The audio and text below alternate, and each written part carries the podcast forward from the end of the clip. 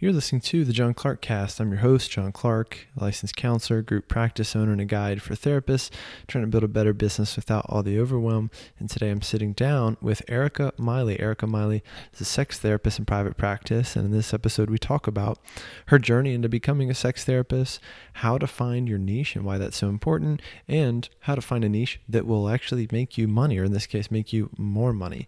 Um, really fun episode. And as you can guess, not for the faint of heart. We are talking about sex to some degree in this episode. So just a fair warning there if you've got kids in the car or something.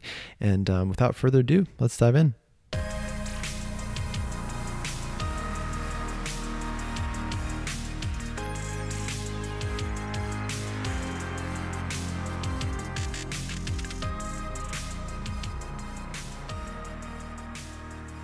Building a private practice can be tough, but I believe that it doesn't have to be. And so uh, I, I, like to help you make things a whole lot easier. Um, if you're interested in working with me, head to thejohnclark.com and uh, apply for a free strategy session. That's thejohnclark.com to apply for a free strategy session.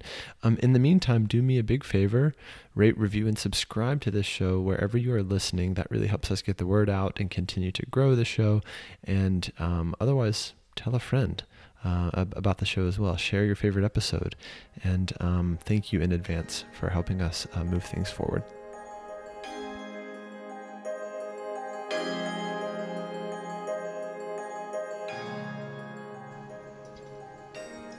Joining me on the show today is Erica Miley. Erica Miley is a mental and sexual health therapist. Short and sweet intro, so I appreciate that. Hey, uh, right. You didn't make me work too hard for it, so that's great. Um, and I feel like in almost every episode lately, I've either apologized for being a- atrociously late or just frazzled or mic is not working or something, and you've just been punctual and together. at least that's my that's my impression. Um, at, at least um, the, behind the scenes to look that way. Yeah, took a bit took a bit this morning. Okay. it's like the Instagram life versus real life, you know. For that is so true. well, thanks for being on the show. Um, I will let you give maybe a more thorough introduction of yourself, and we'll go from there. So, yes, as John said, I am a mental and sexual health therapist. So, my interest in sexuality and all things, yeah, I'm a giant sex nerd. Um, all of that started probably, I would say, when I was maybe 12 or 13.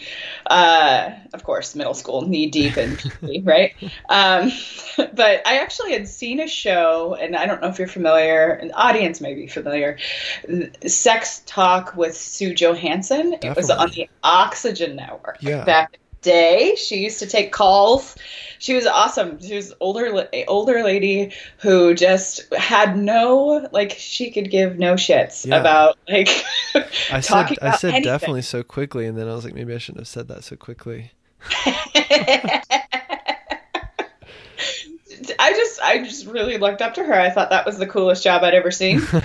um, that you just got to talk to people about their sex lives and yeah. like encourage them to have um, amazing sex, but also to learn about themselves. And um, the thing that became pretty clear as I my interest grew in sexuality was that uh, people have some serious shame shit around sure. around sex and their bodies and um, how they communicate that to other people, their partners, anybody they want to have sex with. Yep.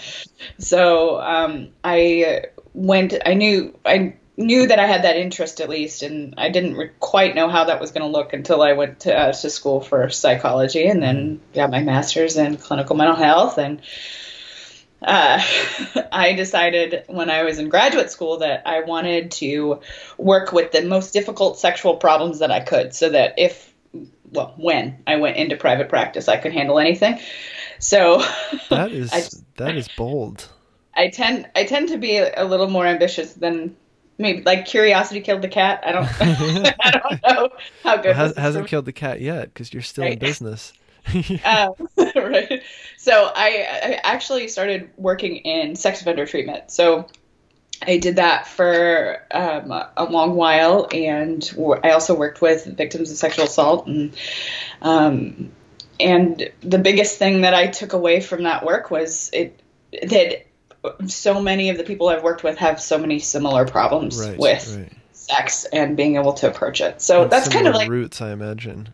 Oh yes, and the the effects of trauma on our lives sure. and our lives is incredible. I was listening to an um, an interview with Chris Hansen recently, and I actually went down a bit of a YouTube rabbit hole recently, watching like the old episodes of like Hansen versus Predator, or it was called yeah. To Catch a Predator, and then Hansen versus Predator. And he was on a, a comedian's podcast recently, and the comedian was asking him like, why do you think uh, more people don't talk about this stuff, or really? Why do you think we still don't really understand sex offenders? And he was like, well, it's it's like a not so sexy specialty to have as like exactly. a psychologist or mental health professional. he was like, you know, people go into the field, yeah, and they want they want to do the stuff that gets a bit more glamour, if you can even call it that, you know, right. within mental health. But he was like, he was like, you know, mental health professionals who do do that work, they're they're typically working in the jails right? Yeah. They're like meeting in jail cells with with these offenders, and so they're not necessarily they're you know people aren't kind of um, getting out of graduate school and knocking down the doors of you know the prison so saying let me in there i want to do this work but it sounds like you did some version of that i i did and funny enough i had actually t- I took an agency job right out of like even before i left school um, and uh, i let them know that that was what i was trying to do um, so i stayed at that agency for a year because the process to get hired by a state prison is if it's a state run government prison then yeah. it's not not a, it is a lengthy process so it mm. took me a year to get in the door, and then I stayed there for a while. And um, incredibly rewarding work, and challenged my my clinical abilities and and shaped how I see sexuality and and how I communicate that with my clients today. Yeah. So those were those were formative years for you clinically mm-hmm. and professionally, as they tend to be. I think for most new therapists, right? Yeah, absolutely. What was um, most formative about it for you? I, I think the thing that that was incredible for, incredible for me to watch was how far you could push rapport. That might sound funny, but I, I, did. What I, do you mean I, by that?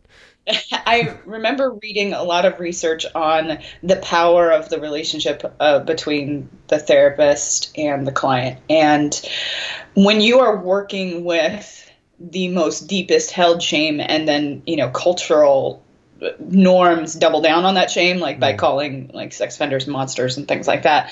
Um, you have to have a level of trust that is that takes some time to build one and two once you have that trust the change that can be made is pretty incredible um, and i think that's one of the questions people ask me all the time is you know did you see change yes yeah. absolutely saw change. I saw people change their lives and want to be different, want things to be different, want their sex lives to be different, wanting to understand how to have healthy relationships. And I, I that's what I mean by like the ability to push rapport. It's it's there's there's nothing like being able to look at somebody and and push them on what they're masturbating about. Like you sure. can't you can't really do that anywhere else. Um, so it it taught me to be um, to understand the power of our role, but also it taught me to be a little bit more brave. Well, the, you know, they're probably among the more skeptical of mental health providers and professionals, you know, prying into their lives, and and yet they are hungry for connection, right? Mm-hmm. Or perhaps that's the reason why they're doing some of their, you, you know, some of their behaviors that have gotten them in trouble. Absolutely, absolutely. I think the the I mean, I'm a big Brene Brown fan, and the when she talks about that we are meant for connection, like all of my work that I have done over the years has only proved that to me mm. over and over and over again. And I'm sure you probably feel similarly. Totally. Well, we we put a lot of pressure on ourselves to know everything or to be experts in the for the lives of our clients when in fact can just connecting with them more and and more genuinely actually removes the need to, for us to be experts and allows them to really explain themselves. Absolutely. I think that's. I, I actually had a, another a colleague remind me of that today because I think during this time of year, and you know, folks might be listening to this at some other time of year, but yeah. you know, it's the holidays, and so we feel right the extra. Yeah. Right, and we we feel the pressure too because we're seeing more of our clients. We're spending more time, and we have a stress of our own, or stress stress with our own families, and sometimes we feel like we need to fix it. Mm. And I had a colleague say, "Remember, I have to remind myself, and remember, you can remember this too, that yeah. they are the hero of their story." Yep. Totally. And that that like I was like, okay, I'm I'm gonna repeat that to myself sometime. like just just in the coming weeks, I'm just they're the hero of their story. They're the hero of their story. Those little those little mantras, um, th- those are amazing because and they tend to just kind of happen you know, yes. along the way. Like those little mantras that either like a supervisor told you, or um, for me, it was yeah, mentors early on clinically and in my life that tend to be kind of guiding uh, points along the way. Do, are there others that kind of stuck out to you around that time, or even just as it relates to working with people around sex? Um, when it comes to when it comes to sex, funny enough, but I think that one of the first ones that and I laugh because the the one that popped in my head uh, is actually from Sue Johanson. She used to when she would talk about anal sex, and of course I'm just going to jump right in. Uh-huh. Um, she would say gently Bentley. Right. And so anytime like and I can tell you anal sex comes up in so many sessions. Um, just people with curiosity about it or wondering how to do it. And it's actually one of my most popular podcast episodes too is my butt stuff episode. Um, and uh, th- that mantra actually I, I, repeat it because it, it it helps me not only remember like the basics yeah. but it also helps me communicate to people that yo this this stuff that we're talking about is not easy well, and and it's that's a you're tapping into something very universal that can help anyone, which is that be more gentle with yourself, and you'll mm. and you'll probably actually find your way through your suffering easier. Yes, you know what I mean, rather than like. I don't know, fighting tooth and nail against who you are or against your struggles or in this case against against what you want out of your sex life, right? Absolutely. I one of my mentors um, I'm I'm very much a um, act and compassion focused well, therapist. Um, so you you're speaking my language here. I I uh, Dr. Russell Kolts. Um, he's out of Eastern Washington University, but he actually wrote the um, CFT um, Made Easy workbook for therapists, mm-hmm. and um, he he the way he would talk about compassion for ourselves as therapists is that uh, our ability to then be that mentor showing yeah. that showing that we if we hold compassion for ourselves showing our clients yo you can do that too it is absolutely completely possible and it's more effective than beating yourself over your over the head with anger anxiety depression whatever the case whatever the thoughts are wherever the thoughts are coming from I'm going to use a process comment here because um, I'm a therapist, and I, which every now and then when I'm talking to one of my best friends uh, who's a psychologist, he will use process comments and he'll warn me. You know, I'll be say I'll be like you know going through something or struggling or just frustrated with like I don't know my football team didn't win, and he'll he'll go John, I'm going to use a process comment right now and even though it pisses me off, it does help. Like it, you know, it it still works, and I'm like, I'm I'm mad that you're doing that, but also it's working, and I feel better, and let's hug. Um, yeah. My process, I've almost lost my train of thought here, which was that you really care about this stuff. Yes. Which I, well, let me say this: I, you really care about your niche in particular and mm-hmm. these people that, that, you work with you, you found your groove with this and i think a lot of therapists they they pressure themselves to either find their niche or they feel just obligated to work with i don't know young children but they don't like working with young children you know right. what i mean or just whoever it is and the result is like those people burn out a lot faster It feels like heavy lifting.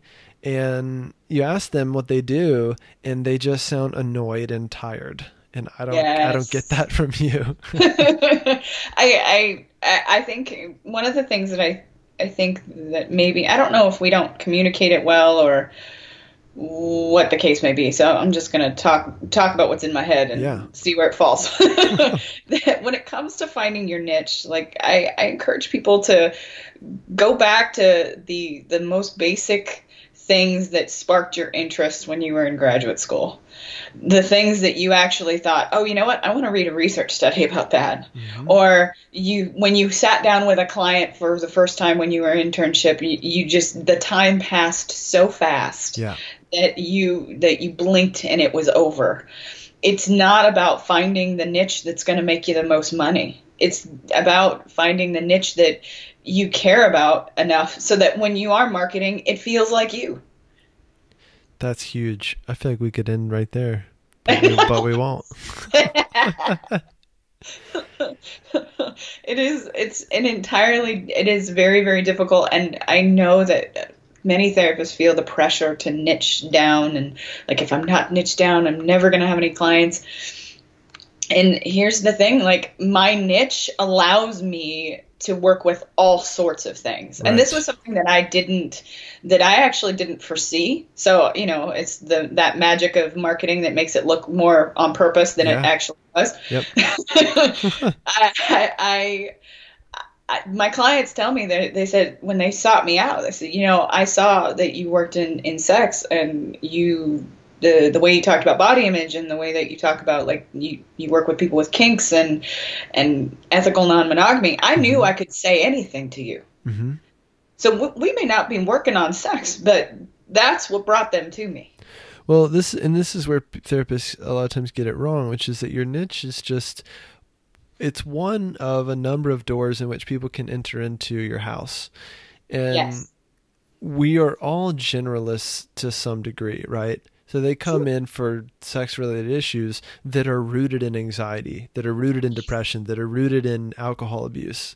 Yeah. You know what I mean? And people get really uh, just frazzled by the idea of committing to one thing. And so they end up forcing it. Mm-hmm. And it doesn't seem genuine and and then they build a practice that they're unhappy with. But the reality is, we're all going to work with a little bit of everything, you know. Mm-hmm.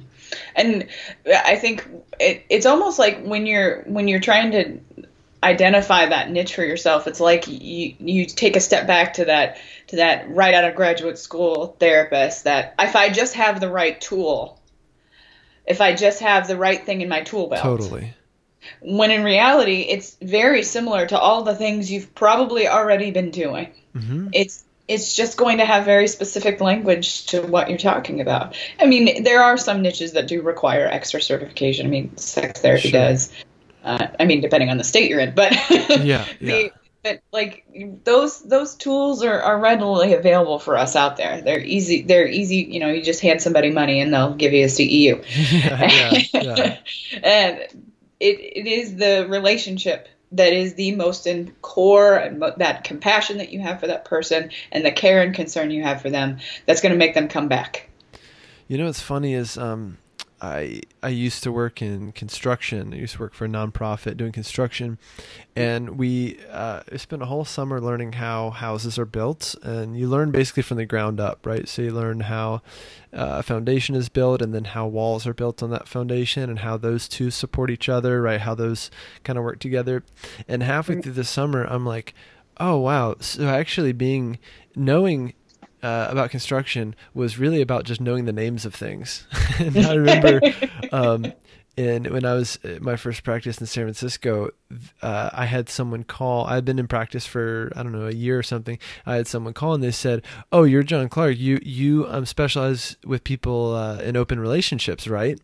And I was still so new that I just kind of like looked to my left, looked to my right, and then said yes because I had only worked with one person in open relationship, but she gave me, she helped me understand the names of things. Yeah. You know what I mean? And understand some of the language. And that was enough to do meaningful work with that person. Um, yeah. The, the work looked the same You know, the, it had different lingo, but yeah. looked very similarly. So, I mean, I did, I, I did start a, a Facebook group, as many of us therapists do, um, for professionals about sex mm-hmm. because I do think that we as professionals do not get enough sex education. Um, some of us get it in grad school, some of us don't. Um, and all, all, all yeah, across all professions. Across all professions, it yeah. is this way. The thing is, though, if you ever want to work with a couple, if you ever want to work with a person, they're going to talk to you about their sex life. Yep.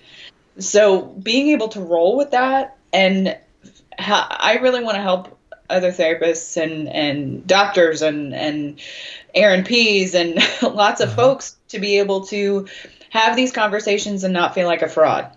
Well, and they're picking up on our comfort or lack thereof with these topics, right? So if we are shying around talking about sex with clients and and for that matter, going back to like having hearing things in your mind from mentors or you know remembering things i remember one of our, my mentors in graduate school was like you have to be ready to talk about sex you have to kind of open that door for clients um, yes. because they're it's going to at some point come up and they're going to need to know that you can go there you know yes. what I mean? And if you don't, then they're also going to sense that as well, and they're going to reroute uh, uh, uh, around that issue, and that's that could be a real loss for for the therapy. Absolutely, because I, I have had many clients come to me and say, you know, I liked my last therapist or I liked my last psychiatrist, or but I tried to bring this up on multiple occasions and they sped right past it. Yeah and it's not i i don't believe that that's the thought the fault of the professional yeah. i th- i think that it is there is a absolute complete lack of education as part of our graduate learning that that is really important because not everybody has to be a sex therapist that's not what mm-hmm. i'm arguing right like yeah. it yeah. it's that they we all need this basic knowledge so that when a ther- when someone talks about their trauma and how their sexual trauma has impacted their sex life that you don't blink that that makes sense to you and that you can you in that relationship uh, can continue to be healing mm. so i know that you um, uh, we've got a few minutes left and i know that you uh, are working entirely online now right Yes, yeah. my entire practice is online. Which, um, shout out to Amber Lyda. I know she's uh, she's she's a big reason why I she's did that. Regular on this show this is basically and, her podcast. I'm just filling in and winging it. and uh, the I wanted to go online because I wanted a flexibility of being able to move around physically. That um, so I'm I'm licensed in Washington State and I'm about to be licensed here in Florida, and I I wanted to be able to one see more people and be able to offer therapy on a larger scale. Um, mm. having worked in rural areas, I know the lack of clinician ability, or not ability, um, availability. Yeah, yeah. Um, and I, online therapy gives you so you and the client so much more freedom to be able to access services. Mm-hmm. Um, and especially sex therapy. like there, sure. I work I, I, work with a lot of people in poly relationships and who have um, sexual kinks that want to be able to process that or negotiate those things in their relationship, but they live in the middle, you know, the middle of nowhere and don't have that access. But they have the internet, yep. so they can access me. So um, I, I I find online therapy to be incredibly rewarding. And I, I just think a ton of therapists want to do what you're doing right now they want to have an online practice or at least some part of it being online. So, you know, the kind of question of the hour is how, how did you how did you get your first client for your online practice, and, and how do you get them now? So I started, so I had actually started private practice when I got out of graduate school while I was in agent agency work. So I did part time in home. So I would go to my clients' homes and um, I did sliding fee scale part time in addition to my other work for a long time. Mm-hmm. And then I wanted to go fully into private practice. So I just started letting my clients know, hey, I'm going to be going in fully. Um, and they started referring me, and other clinicians in town started referring me and so then once I was ready to go online, I just let those clients know. Said, "Hey, this is what I'm doing. Um, I'm happy to offer you like a free uh, a free trial. Give yeah. it a shot. See what you think. How does it feel?" Yep. Um, and the most of my experience has been once they see you face to face on on a screen, they're like, "Oh." And you mean yeah. I get to be at home on my bed with my pet in my lap? Uh, yeah, and I didn't have to park. right. Sweet. Right. This is great. Yeah usually it was just that trial and once they did that i, I didn't I, I actually didn't have to refer any of my clients out. They all yeah. stayed with me. Um, and then i do get referrals from other clinicians. I get referrals from psychology today somewhat. Um, a lot of those folks need to use their insurance and i'm cash pay only. Mm-hmm.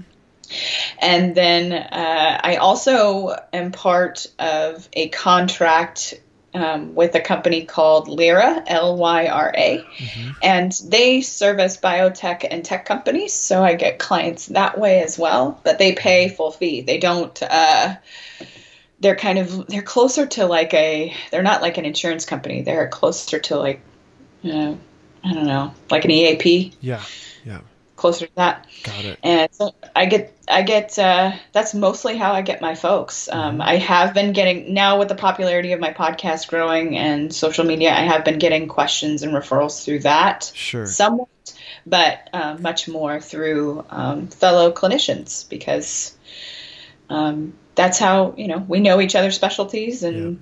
that's how we get those referrals. Yep. So, um, we got a couple minutes left here, and I just want to hear kind of what's what do you wish you had known um, at the beginning of your private practice journey, at the beginning of the online practice side of things?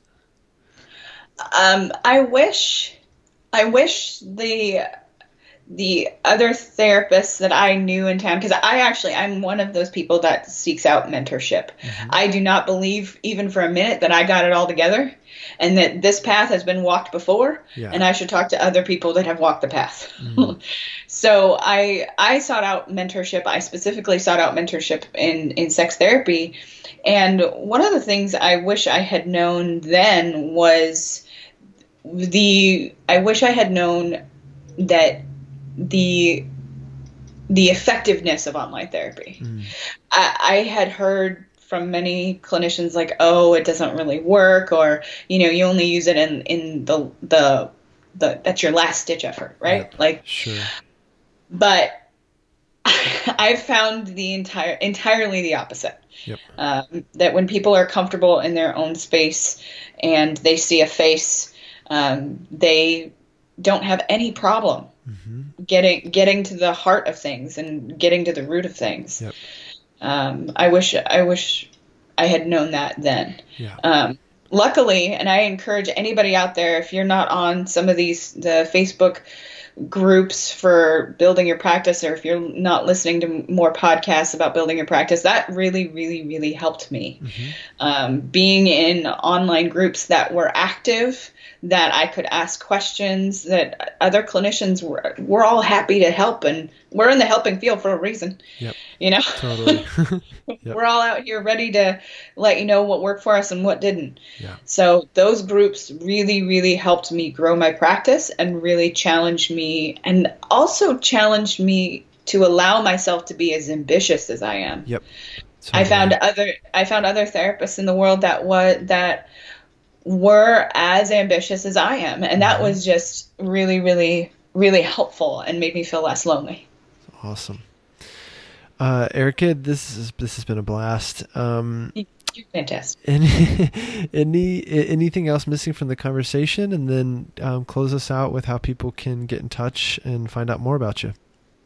Um, I encourage all the therapists and psychologists and psychiatrists, however, whatever work you're doing, um, to know that this is kind of like my love letter to you. Like the work you're doing is hard, yeah. but it's so worth it. I, I just met another another therapist the other day who had left the field because of the agency work that they had done, and they left the field completely. And I was so sad to hear it because this person absolutely cared about what they were doing, and you could hear it in their voice. You could hear how much they loved the work, but were absolutely completely burned out by the agency they were in and by management that was more interested in advancing themselves than sure. than the work. And I just want to say the work you're doing is important. And if where you're at is not working, you can change that. Absolutely, completely, you can change that. And private practice is awesome it's great. Don't let anybody tell you that you won't ever make any money. Don't let anybody tell you that it's not worth doing. It's not that it's not hard, but it's completely worth it, especially if you want that kind of freedom. And that's that's um this is that's a hard act to follow. I don't know what else to say uh, other than that's some wonderful advice, and um, I hope folks are taking it to heart. Um, Erica, thanks for being here. Erica Miley, mental and sexual health therapist. Also, check out her podcast, um, ericamiley.com. And also, Erica, one last thing how can people um, find and join your Facebook group?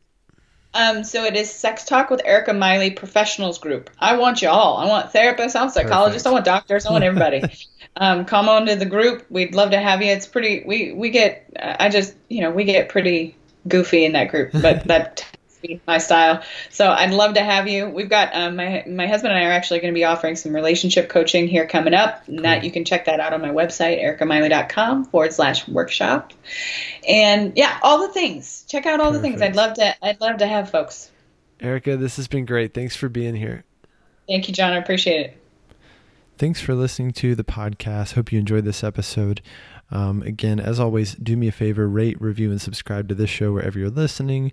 Um, if you've got a favorite episode, send a link to your friend and um, help us keep moving the show forward. Otherwise, um, have a great week, take care of yourselves, and I'll see you next time.